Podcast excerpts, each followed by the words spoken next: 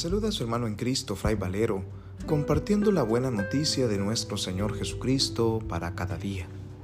Reflexionamos hoy el Evangelio según San Mateo, capítulo dieciocho, versículos del doce al catorce, correspondiente al martes de la segunda semana del tiempo de Adviento.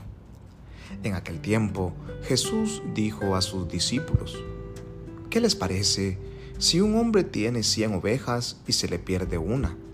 ¿Acaso no deja las noventa y nueve en los montes y se va a buscar a la que se le perdió? Y si llega a encontrarla, les aseguro que se alegrará más por ella que por las noventa y nueve que no se le perdieron. De igual modo, el Padre Celestial no quiere que se pierda uno solo de estos pequeños. Palabra del Señor, gloria a ti, Señor Jesús. Los textos de la segunda semana del tiempo del Adviento nos invitan a preparar el camino, a allanar los senderos porque viene el Señor. Y este preparar el camino es preparar el camino de aquel que viene porque nos ama, que viene porque quiere manifestarnos la plenitud de su amor. Este es Jesús.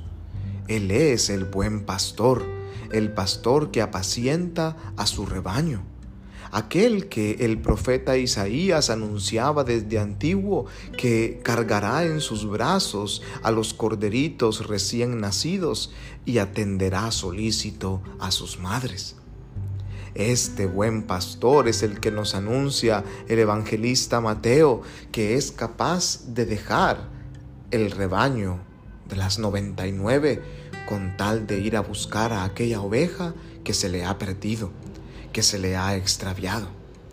Preparar el camino del Señor es darnos cuenta cómo quizá nos hemos alejado de nuestro rebaño, de nuestro redil, cómo las diferencias en la familia nos han separado a unos de otros, los rencores, las envidias, el orgullo, la soberbia, nos han ido distanciando entre seres humanos y entre amistades y familias y hasta el interno de nuestra misma iglesia.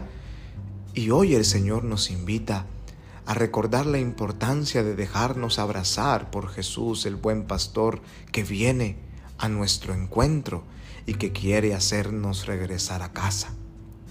Que esta Navidad que se aproxima sea realmente para nosotros un tiempo de gracia, de perdón, de reconciliación, de reencuentro familiar. Que aquellos hermanos que están distanciados por diferencias puedan volver a encontrarse y recordar los viejos tiempos cuando eran simples corderitos apacentados por sus madres. Que aquellos esposos que se encuentran peleados y discuten constantemente puedan tener una tregua y buscar el diálogo, la reconciliación, para que sea una auténtica noche de paz, la del nacimiento del Mesías. Que aquellos hogares que han dejado de hablarse y que se han centrado únicamente en sí mismos puedan volver a ser una sola familia, un solo rebaño, donde el pastor que nace pueda reinar.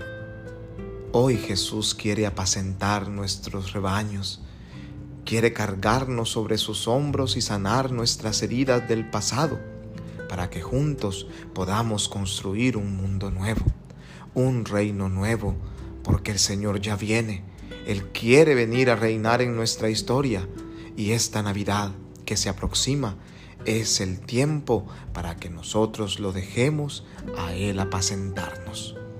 Que este Adviento, este tiempo de preparación, de espera y de esperanza, siga ayudándonos a convertirnos, a cambiar todo aquello que ensucia la casa de nuestro corazón, para que, preparando el camino, le demos lugar a Jesús nacer en nuestras vidas.